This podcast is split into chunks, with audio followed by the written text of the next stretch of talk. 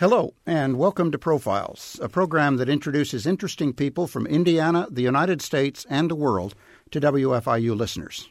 I'm Owen Johnson.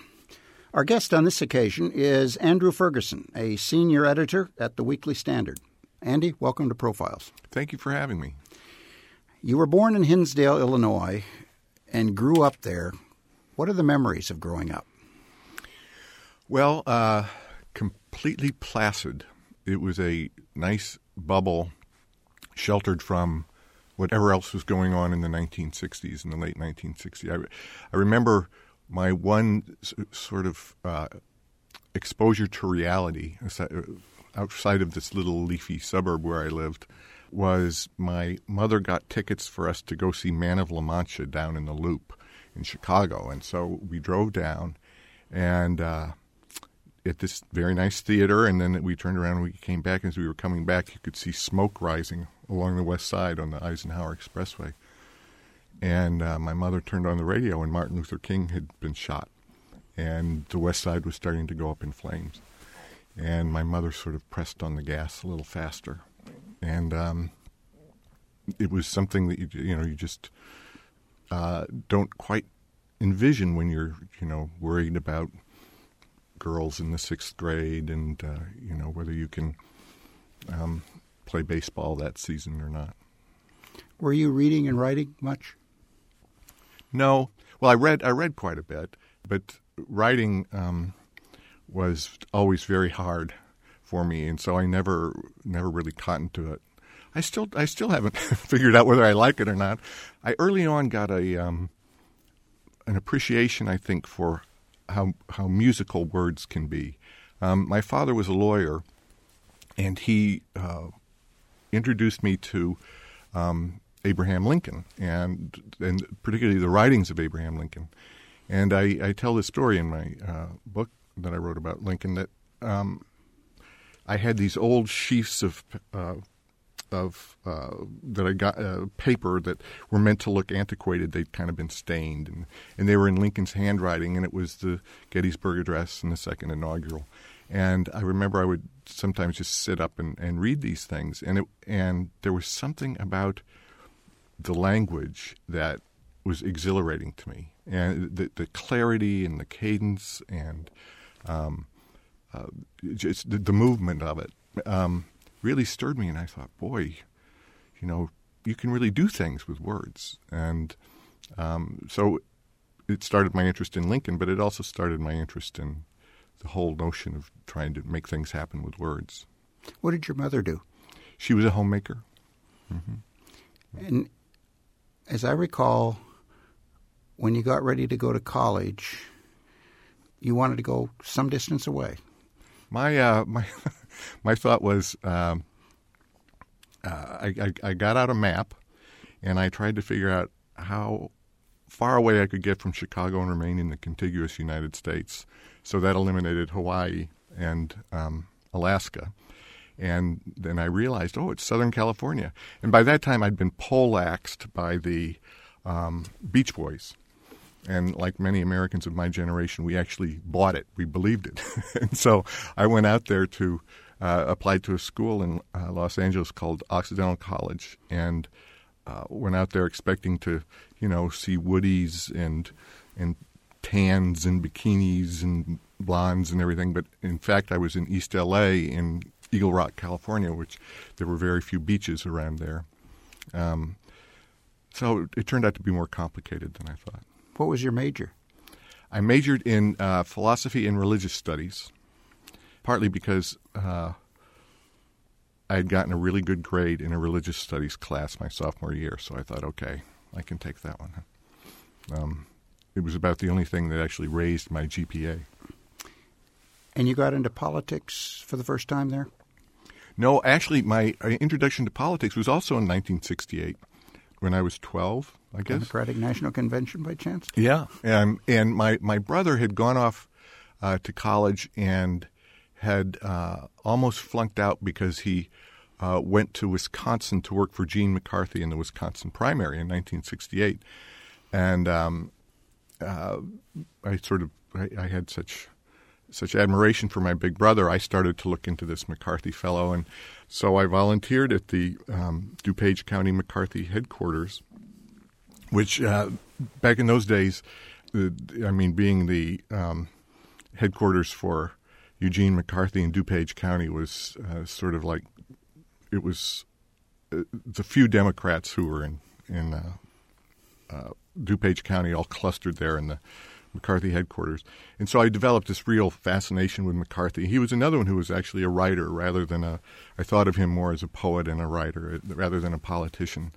Um, and actually, one of the great um, privileges of my life later when I moved to Washington was I got to know him fairly well and spend time with him. And, uh, but that, that, that really started my, my political life, um, such as it was. So at Occidental, were you involved then with the Democrats or the Republicans? I was involved with the Buddhists. I, I decided I was a Buddhist uh, when I was probably about 19 and uh, pretty much stayed that way for quite a while. And I think I was sort of attracted to um, Eastern religions be- partly because of their otherworldliness and the anti political nature of them. I didn't really um, think that there was much point to politics, that politics had anything to do with real life. I did I did like Jerry Brown quite a bit, who was then the governor of California, and I worked in his uh, presidential campaign in And again, governor now. Yes, and governor again. Boy, does that make you feel old or young? I don't know. Maybe it should make us feel young. But anyway, so uh, aside from that brief brush with Jerry Brown, I pretty much stayed out of it for a long time. What did you do when you graduated? I decided that uh, with a religious studies degree, I should probably try and be a rock star. And uh, this had been an ambition of mine uh, for, as it had been for most males of my generation for many years. And I wanted to be a Beatle, but they broke up before I could join. And so I uh, uh, got together with a number of uh, my old friends, actually from Illinois, and we started a band. This was before I graduated from college, just to make some money. And then finally, uh, I was out of school and out of work, and the only possible income I had was doing gigs with this band. And it was sort of an oldies band and part new wave, and we did a lot of cover versions. So we we would play fraternities out at UCLA or USC and anything. Parents Without Partners dances, uh, Coca Cola marathons. Um, we also uh, had a some very serious brushes with um, with death at uh, at Camp Pendleton, which is down the road and uh, towards San Diego from Los Angeles.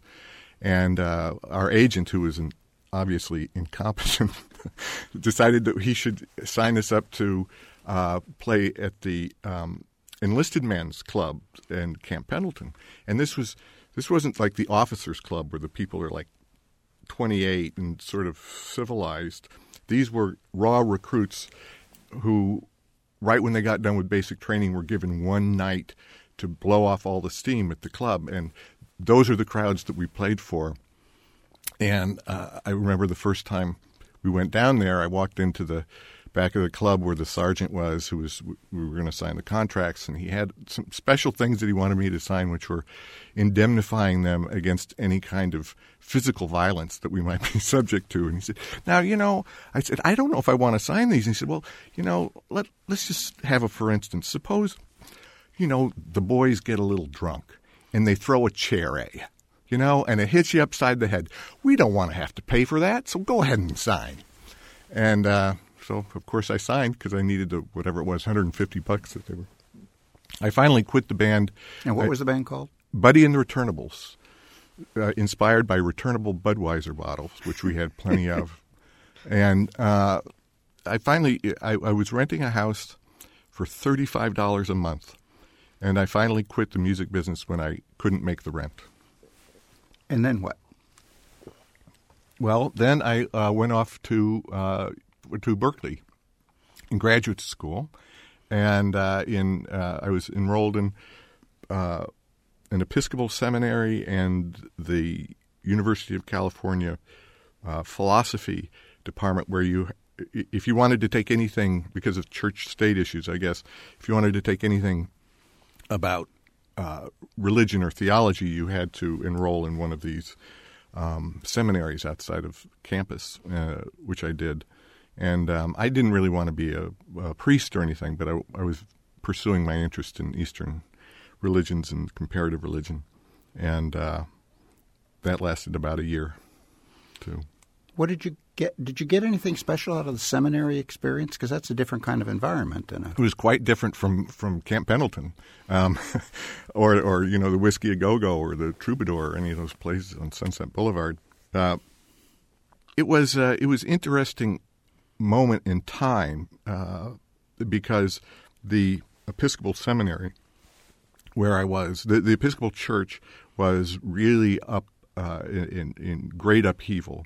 They just admitted women priests, for example.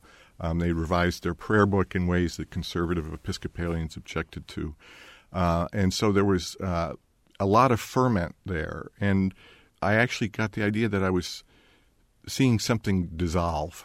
Um, uh, that the that the uh, Episcopal Church, which I'd been raised in nominally, um, was turning into something different, and uh, I, I, was just sort of watching it happen before my eyes, and it was, you know, in classes and, and talking with the other seminarians. It was quite an interesting experience that way. So you, you stopped going to Berkeley after a year. Did you have dreams of being a college professor? Yes, I did. And I had a great uh, friend, or sort of a mentor, who was in the philosophy department, who was, I recollect, had his uh, his, his mentor was John Searle, who was the most famous philosopher in America at the time, I guess still is. Uh, he, I believe, was having his thesis published by the University of Chicago Press, which is, as you can imagine, unfathomably prestigious. And uh, he couldn't get a job this is in 1981 or 82, and then, uh, and I thought, boy, if he can't get a job, he ended up getting a you know a one year appointment somewhere, and you know we used to call them the academic gypsies. You'd load up the VW microbus every year and and go to the next adjunct professorship somewhere. And I just thought, uh, you know, that'd be even worse than being a musician, um, it, eh, you know, without the girls. And so I uh, decided that um, that wasn't for me either. What was it that appealed to you about being a professor? The hours. and the uh, the the having the summer off was was very nice, and also just being immersed in ideas and um, being able to think for a living. I thought that was that was a pretty neat way to live. When did you first get into writing? Gosh, let's see. I I had uh, I recollected once that I over the next couple of years I lived in I think seven different cities, and um, I worked as a paralegal, and I, you know, uh, worked as a stevedore, drove a truck for a box company, a bunch of stuff like that, and um, but I, I was still reading all the time, and I was still drawn to this idea of trying to create something with words, and uh, so I decided I would be the if I couldn't be a Beatle, I was going to be uh, Hemingway. So it's the next best thing, I figured. And uh, so I started writing short stories and uh, sending them off. And I, I, moved to Albuquerque, New Mexico, and I had a little Adobe shack there, not far from the university. And I used to be able to paper the walls of this little shack with rejection notices from the New Yorker and the Atlantic and Harper's. And so it was cheaper than wallpaper. And you wound up eventually in Bloomington. Yes. I uh, figured when I realized that um, that I wasn't going to make a lot of money writing short stories, uh, and I didn't even, you know, I didn't even quite realize that nobody really makes money writing short stories. I mean, except for maybe Fitzgerald and John O'Hara back in the days of Collier's and Saturday Evening Post in the 20s and 30s. Um, but I was still quite uh, innocent of reality. I, I, things had not really sunk in yet, uh, especially about economic realities. Uh, but it did when I was in Albuquerque, and I thought, you know, I like words. I'd like to have a job uh, writing or editing or having something to do with words. And so I applied to a couple of newspapers, figured I'd be a copy editor or something, and realized, especially back then, I don't know what is quite like now, but it was almost a closed shop where if you didn't have a journalism degree of some kind, it was very hard to get a job. So I uh, applied to several uh, journalism schools and ended up here in uh, Bloomington, thinking that I could at least get a job and I could, you know, be a rim rat, as they call them in the newsrooms, in the old newsrooms, where you'd, you know, be working the copy desk until 11 o'clock at night and then go home and write my Hemingway-like novel. Do you have any idea why you wound up choosing Indiana? Well, uh, I got offered money to come here. And since I had none, this is somebody actually offering to hand me money was such a revelation. I, again, it didn't it didn't help me in terms of realizing what reality is like. It kind of kept the fantasy going a little bit. But uh, Trevor Brown, who was then the dean, arranged for me to um, get a grant to uh, to go to school here. There's a poetic, nice poetic uh, connection there that Ernie Pyle's last home was in Albuquerque. That's right. And uh, That's then right. you wind up in Ernie Pyle Hall here. What what did you do during your time in Bloomington? There was a lot of time at Nick's, a lot of time at Nick's actually, um, uh, and uh, slightly less at the Bluebird. And my memory of it is, uh, well, I, I have a couple of memories of taking some extraordinarily good and useful classes at um, Ernie Pyle Hall. One was Dave Weaver taught a statistics and polling class, which has never left me, and then in my subsequent uh, life as a journalist has been invaluable and sort of taught you how to sniff out when people are doing funny things with numbers. And uh, and I took a class from Jon Dilts that was um, a revelation in the sense that he, he, he had he gave us one time what I thought was the stupidest assignment I had ever heard of, which was he made us go away on Friday or Thursday or whatever it was, and come back the next week with 50 story ideas, 50 ideas for a newspaper story. And I thought this is asinine, but I did it, and um, and then he had us do it again. I think the next week, and it uh, sort of all of a sudden dawned on me that uh, what he was doing, which is getting our minds to take in the world in such a way that we could turn them into stories, turn our experiences into stories, and see everything as fodder um, of interest, of human interest, political interest, economic interest. Everything was interesting in its own way. And it was an invaluable exercise. I've never, even though that lasted a semester, I don't think I ever got over that that sense. It sort of made you grow antennae. So you were trying to think of um, everything you encounter, You think, well, can I make a story out of that? Is that good? And, um, anyway, it was it was really really an amazing experience. You first got acquainted with magazines in Bloomington. Yes, well, except for my rejection slips. Right. Um, Successful had- magazines. yeah, uh, yeah. I uh, another one of my great uh, memories here is I, the feeling you could get on a Friday afternoon and it would be cold out, and you realize that you had the weekend ahead of you, and you could go up to this magnificent library where there are three and a half million books, and you could spend the weekend there. Everything you wanted was there. And I started doing things like reading old um, magazine writers. I, I was deeply moved at one point by the essays of E.B. White, and so I started looking into the old New Yorker journalists as opposed to the fiction writers, and and this was I thought again it was one of those things where you just kind of a little light bulb goes on. It's like I would really like to be able to do that. What these guys are doing, what A.J. Liebling is doing, or Joe Mitchell, or I want to do that, and um, I don't think I've ever quite recovered from that, even though I've I'm far, far behind anything Liebling ever produced. But um, so I would go and and spend the weekends up there, and so I wanted to be a magazine writer, and I I uh, tried to do a story for a magazine that Bonnie Brownlee, who's still here at the journalism school, was putting out for students called uh, Pace, I think, and um, I wanted to do something New Yorkery for him, you know, and being a little Liebling, um, and so. Uh, I couldn't come up with an idea. Uh, Jon Dilts hadn't helped me that much yet. And uh, a friend of mine um, suggested that I write uh, a profile of a guy named R. Emmett Tyrrell, who ran a magazine that was then in Bloomington in a, in a dilapidated office above the Betty Jean candy store on the courthouse square of Bloomington, which is also um, no longer here. Which is also no longer there. Although I crept up into the office space uh, the other day, the door was open, strangely enough, and it was very spooky. All the all the walls had been torn down, and um, uh, anyway, uh, uh made me very nostalgic. But uh, I had actually seen the Spectator and started reading it when I was in Berkeley.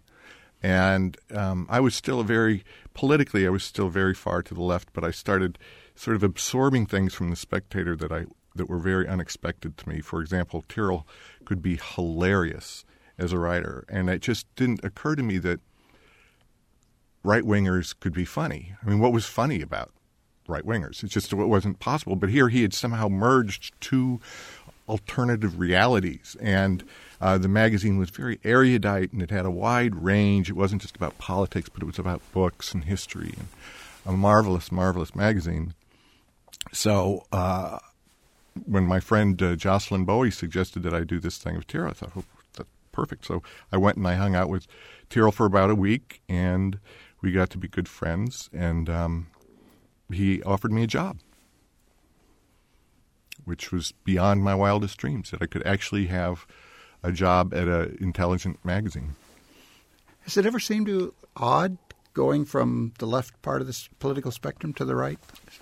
Well, I remember there was a Saturday Night Live skit from I think 1980 or maybe 84. I had this experience myself, and it, a guy is talking to his friends, and it turns out that the guy says, "Well, you know, I'm going to vote for Reagan.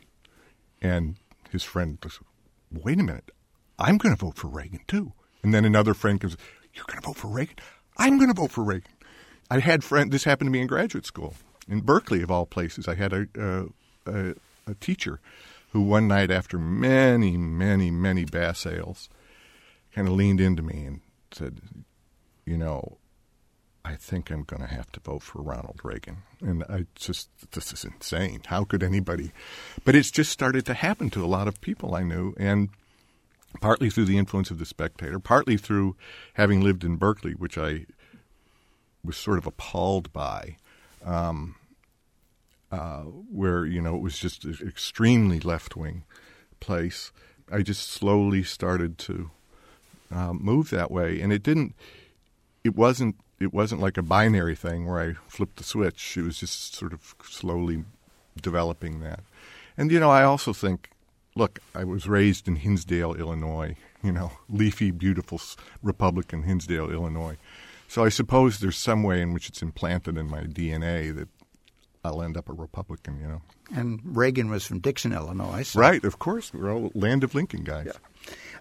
I can't remember the order exactly of and you obviously having lived through it would know a lot better. Whether did you then go from the Spectator to Scripps Howard?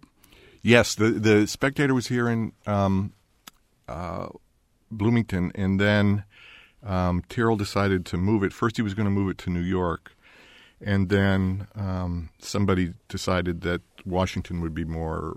It's cheaper, slightly cheaper than New York was at the time, and so we moved out there. And I went with the magazine, and uh, stayed for a couple of years, and then I was editing all the time, and I, I really wanted to try and write, and I uh, found a job at Scripps Howard Newspapers as a feature writer, and they have a used to have a huge bureau in downtown Washington. Now it's dwindled quite a bit. Yeah, in fact, another Indiana University graduate, Dan Thomasson, was one of their chief political. Yeah, absolutely, Dan was the um, was the bureau chief at the time, and quite a character, a wonderful character.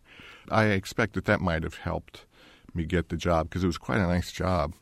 Um, but my Indiana connection, I think he, he it, it, sort of appealed to him.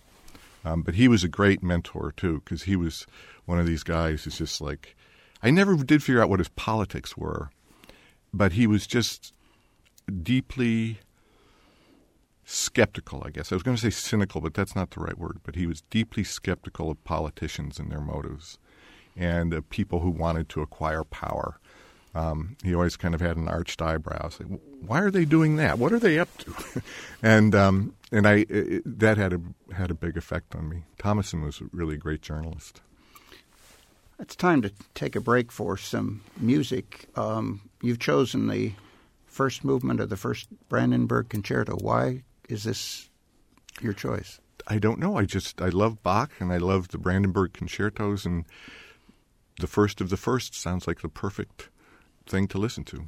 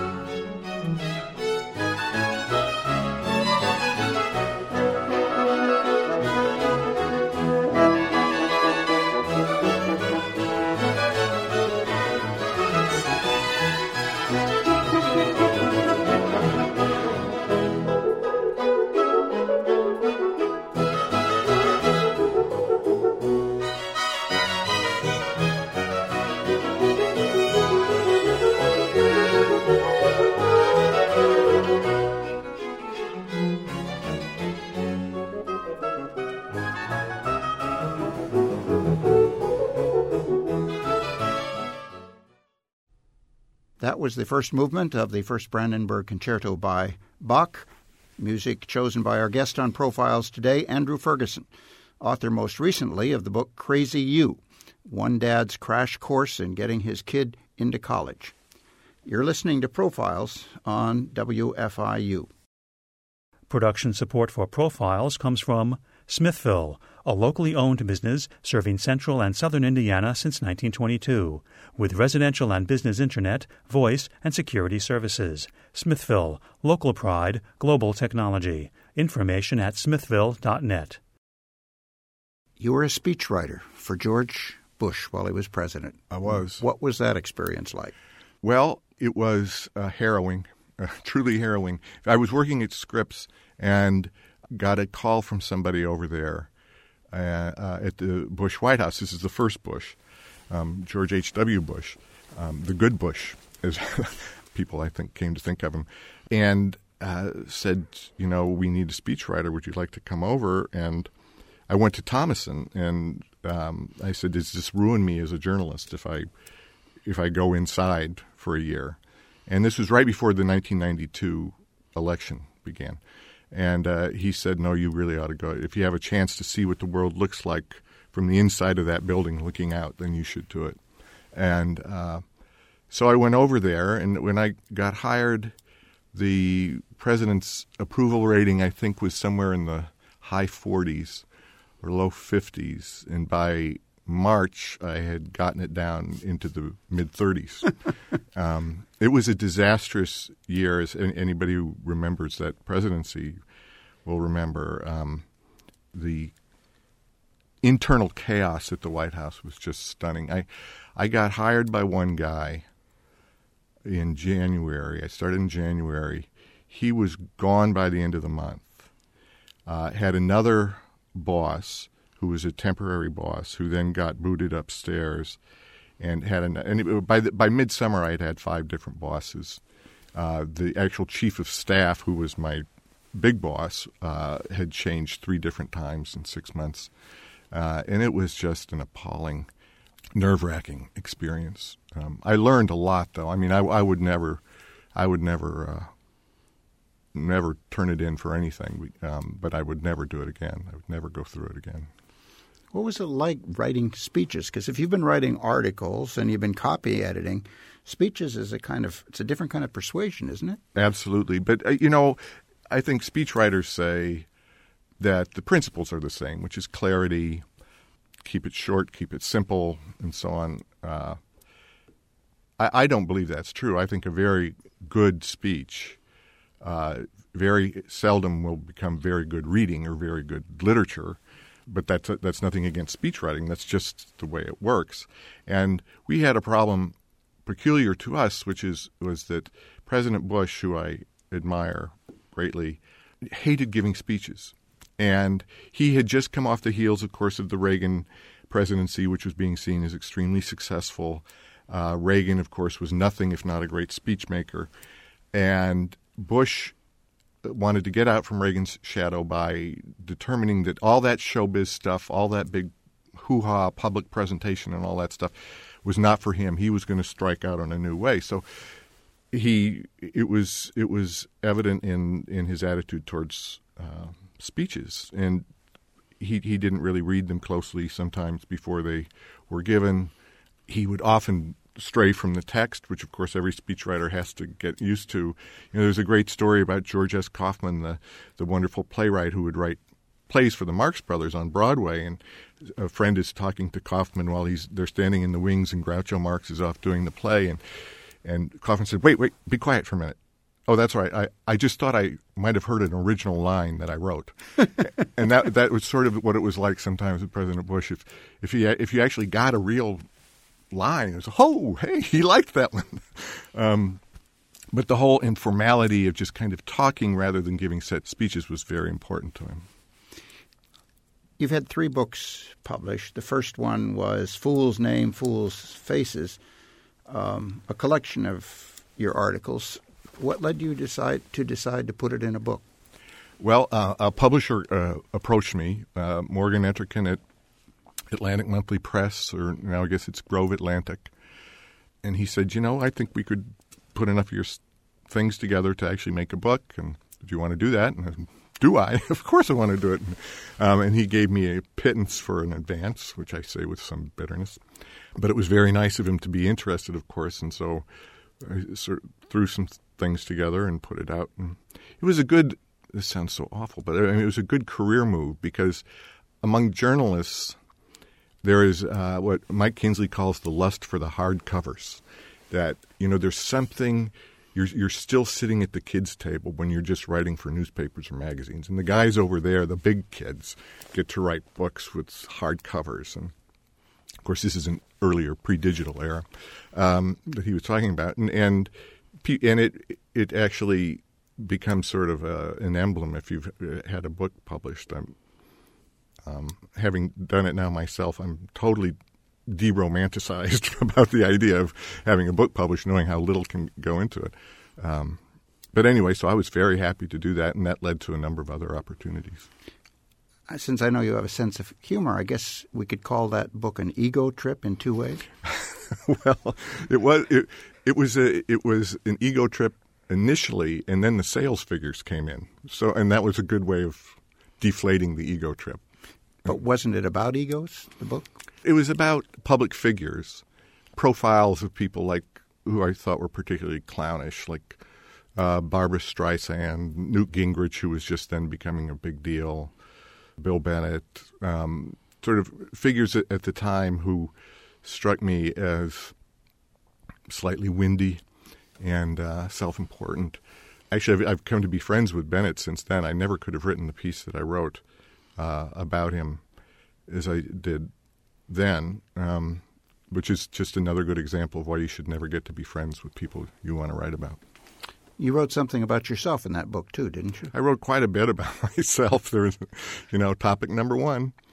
I was um, at the time I was heavily uh, interested in punditry and being in Washington, and if you're not just a straight newspaper reporter, you kind of get drawn into punditry, which still to this day, even though it's even more prevalent than it was back in the 90s, it strikes me as the most absurd possible job, which is to have opinions about everything and anything whether you know anything about it or not. And you know, you, you still you turn on and uh, I don't know TV and you see someone like Mark Shields discoursing about Yugoslavian ethnicity because there's some flare up, or you you know, and then you you see uh, Bill O'Reilly talking about some extremely complicated meltdown in the derivatives market, and you know he doesn't know what the hell he's talking about. He's he, and chances are even the people who work for him don't know what he's talking about. But it's his job,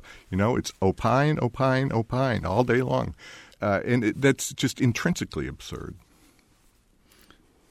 The second book, Land of Lincoln, sounds like it's a travelogue. What were you trying to do with that book? As I said, grew up in Hinsdale um, on Lincoln Street and uh, right down the street was a house that Abraham Lincoln had allegedly spent the night in. My father worked for a, a law firm that was founded by Abraham Lincoln's only surviving son, the only son who grew to adulthood, Isham Lincoln and Beale. And as I said, I had been transfixed by by his writing, and so I wanted to. Partly, I wanted to have kind of a busman's holiday. I really wanted to dive back into Lincoln and see if I could get somebody to pay me to do it.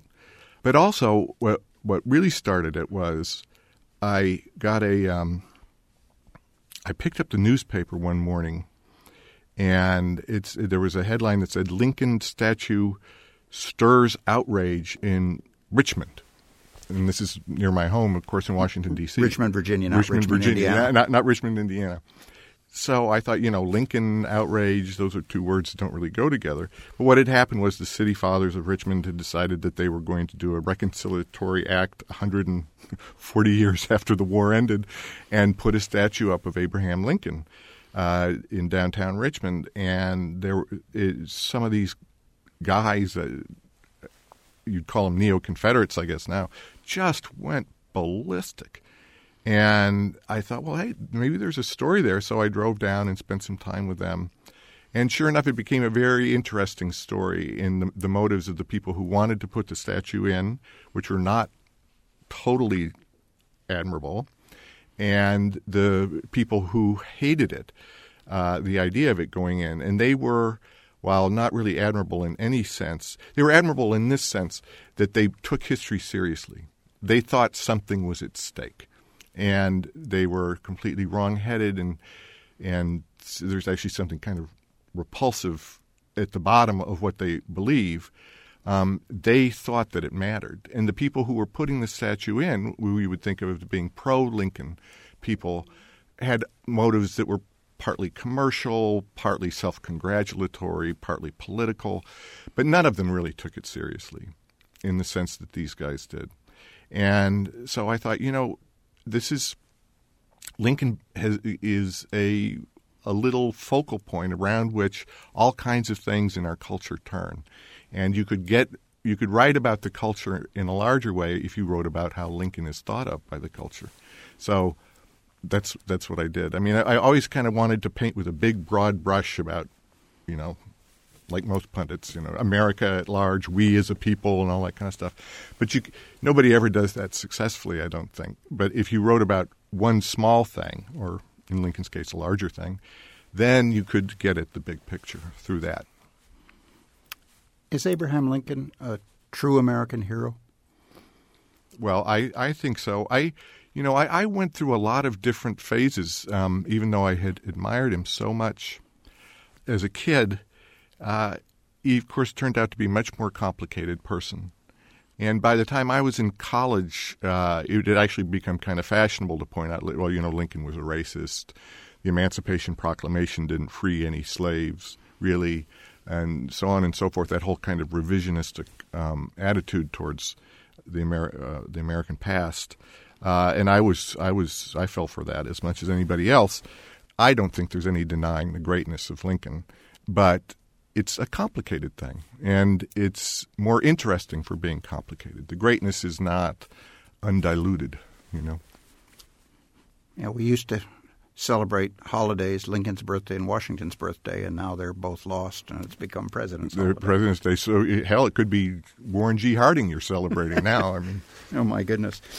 Your most recent book, published in 2011, I have to read the title because it's a long one. Crazy U: one dad's crash course in getting his kid into college. And f- since this is not television, Crazy U is just the letter U. Uh, and you followed your son's odyssey through college admissions. Mm-hmm. What inspired you to write the book? Uh, the tuition that I was going to have to be paying for my son once he got into school. That was, my, I mean, to be completely honest about it. But it's also one of these things that just sort of hits you uh, as as you're going through it. It's it had my son was 16 or 17 and every all of his friends were going through this all of his friends parents uh, would we'd all get together and talk about the insanity of the process how oddly it had grown and and it kind of metastasized into this terrible chore and and uh, angst ridden trial that kids had to go through especially the sort of upper middle class uh, thing. It's sort of a rite of passage among the wealthy and the upper middle class. And, I just thought it seemed absurd to me how how complicated the whole thing had gotten. And again, it was one of those things. Well, this is this is a phenomenon that actually encapsulates a lot of how the country's changed over 30 or 40 years. And how we think about higher education is actually has to do with how we think about citizenship, how we think about our obligations, how we think about the government. And so in writing about the admissions process, I actually could kind of get at some of those things too. Plus, I I, um, I really like my kids, and uh, this gave me an opportunity to spend more time with them. And your son was writing about this at the same time, wasn't he? Well, he he no, he's no big writer, but his one of the the greatest trials that we had in the book was writing the personal essay. And, which is, I mean, when I did it, I actually, for the book, I went back to Occidental College and they dug out my old application and I looked at it.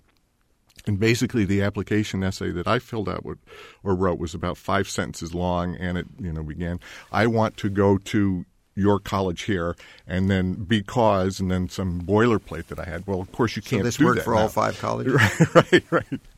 But of course, you can't do this now. Now it, it has to be revelatory. It has to be self-exposing. It has to has to you know say something profound about the child and you know so some of the questions my son had to answer were you know tell us about a situation in which you refused to be embarrassed uh, or you know all of it they were begging for epiphanies and psychological turning points. And I went to one of these overpriced college counselors and I told her my son was having a terrible time of it.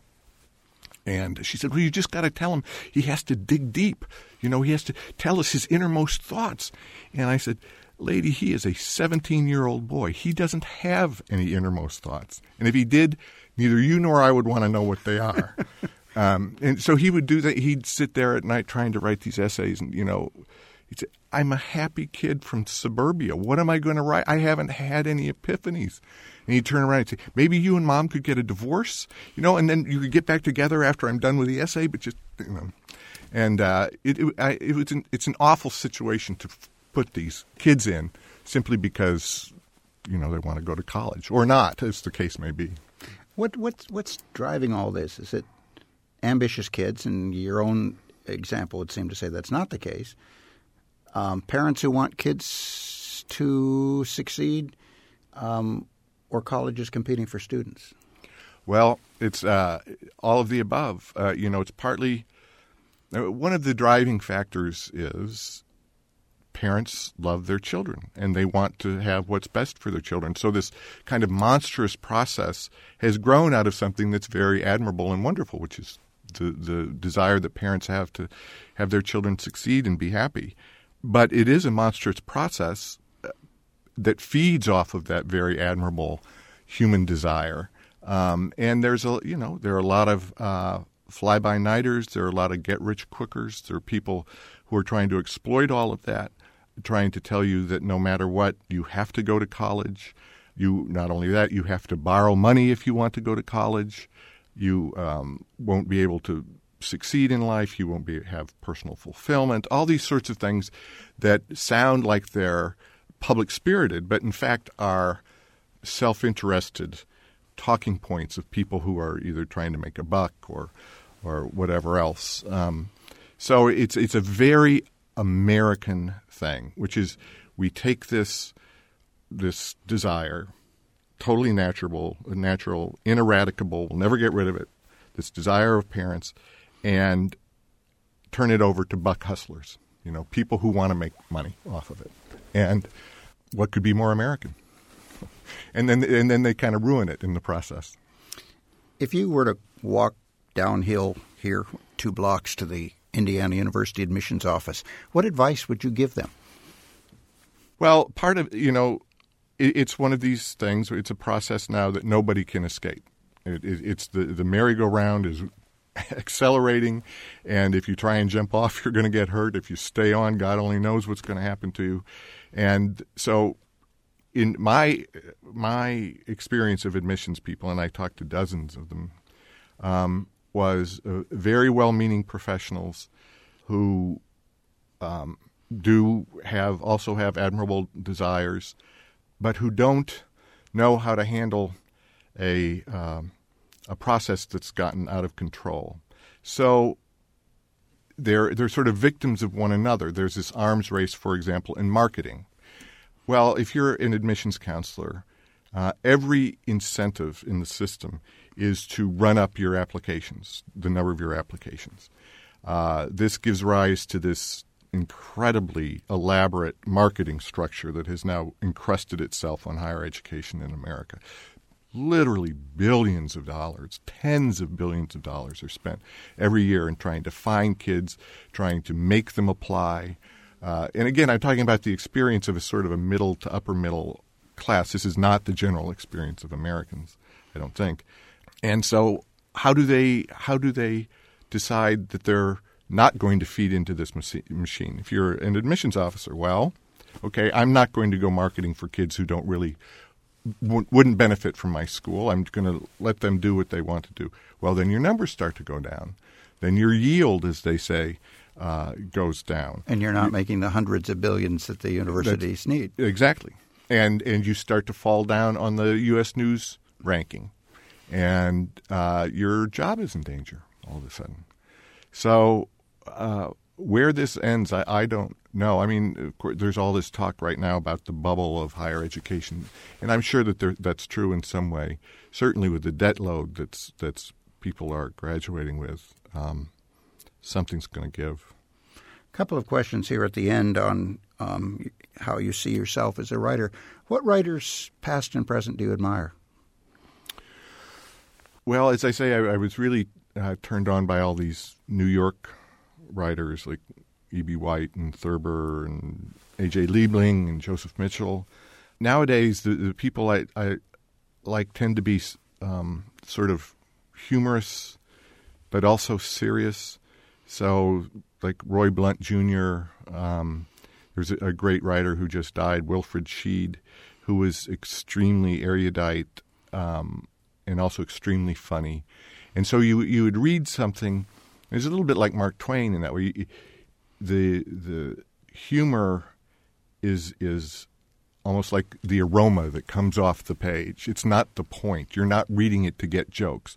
You're reading it because they have something very interesting to tell you. And the the humor is a byproduct of how the wonderful way in which they're telling you what they wanted to say. And so Sheed's like that, and um, in a perverse sort of way, Gore Vidal, who just died, who I don't like him for many, many, many, many reasons as a public literary figure, could also do this in his essays. Could write about something that was um, uh, that was of interest to him and the reader, and the reader will be chuckling as he goes along. And it, and uh, again, it's one it's one of those things where you read it and you say, "I want to do that." You know, as a writer, you say, "How can I learn how to do that?" And he was like that. The, uh, Dwight MacDonald is another great essayist who he's been dead for quite a while, but I just happened to be reading a collection of his essays the other day, rereading them, and it's the same thing. He has he has uh, pieces about the uh, translating the Bible that will make you laugh out loud. You know, he he writes uh, pieces about the Webster Third Dictionary, and you're guffawing when you're reading it. And how does how does somebody do that? You know, and it's the sort sort of the mystery that as a writer you'd like to crack. You know. Now I understand. Um, some movie company has picked up the rights for Crazy U. Yes, yes. The New Line Cinema, at the behest of the comedian uh, Will Ferrell, bought uh, the an option option rights, I guess they call them, um, to make a movie which would star Ferrell as the father. A That's movie what I was going to ask. You, yeah. And the original uh, Ferrell's original idea was it would he would play the father and Justin Bieber would play the son. and uh, I'll never forget. I called up my son when this news came and said, uh, "Yeah, Will Ferrell. I think Will Ferrell's going to play me." And uh, and guess what? Justin Bieber is going to play you. And my son, who can is, can joke about anything, he's extremely funny. There was dead silence for a full ten seconds, and then the most serious voice I've ever heard him use it. Dad, you cannot let this happen. This has to stop.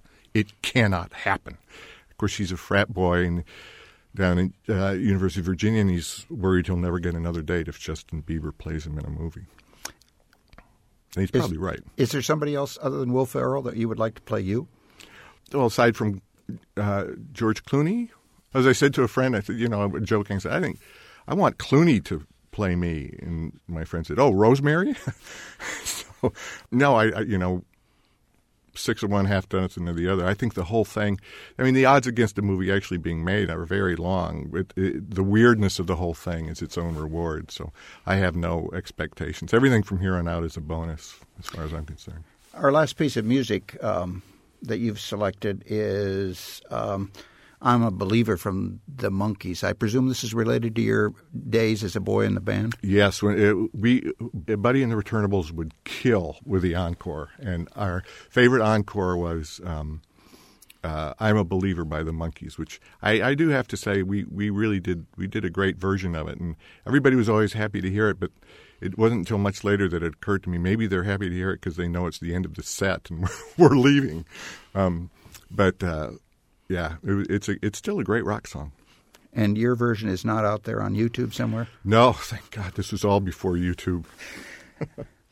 That brings us to the conclusion of this conversation. Our guest today has been Andrew Ferguson, writer and senior editor at the Weekly Standard. Andy, thanks for being here. Thank you so much for having me on. To our listeners, we're pleased you joined us. For WFIU, I'm Owen Johnson. I thought love was only true someone else, but not for me. Our love was out to get me. That's the way it seemed. Disappointment haunted all my dreams. Then I saw her face. Now I'm a believer not a trace of doubt in my mind.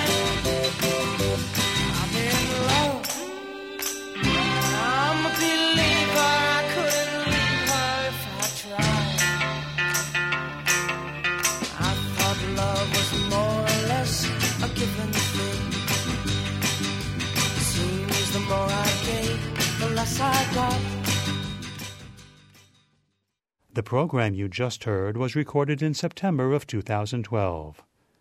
Production support for Profiles comes from Smithville, a locally owned business serving central and southern Indiana since 1922, with residential and business internet, voice, and security services. Smithville, local pride, global technology. Information at smithville.net. Copies of this or other programs can be obtained by calling 812 855 1357. Information about profiles, including archives of past shows, can be found on our website, wfiu.org. Profiles is a production of WFIU and comes from the studios at Indiana University. Mia Partlow, producer. The studio engineer and radio audio director is Michael Paskash. Please join us again for the next edition of Profiles. For WFIU, thanks for listening.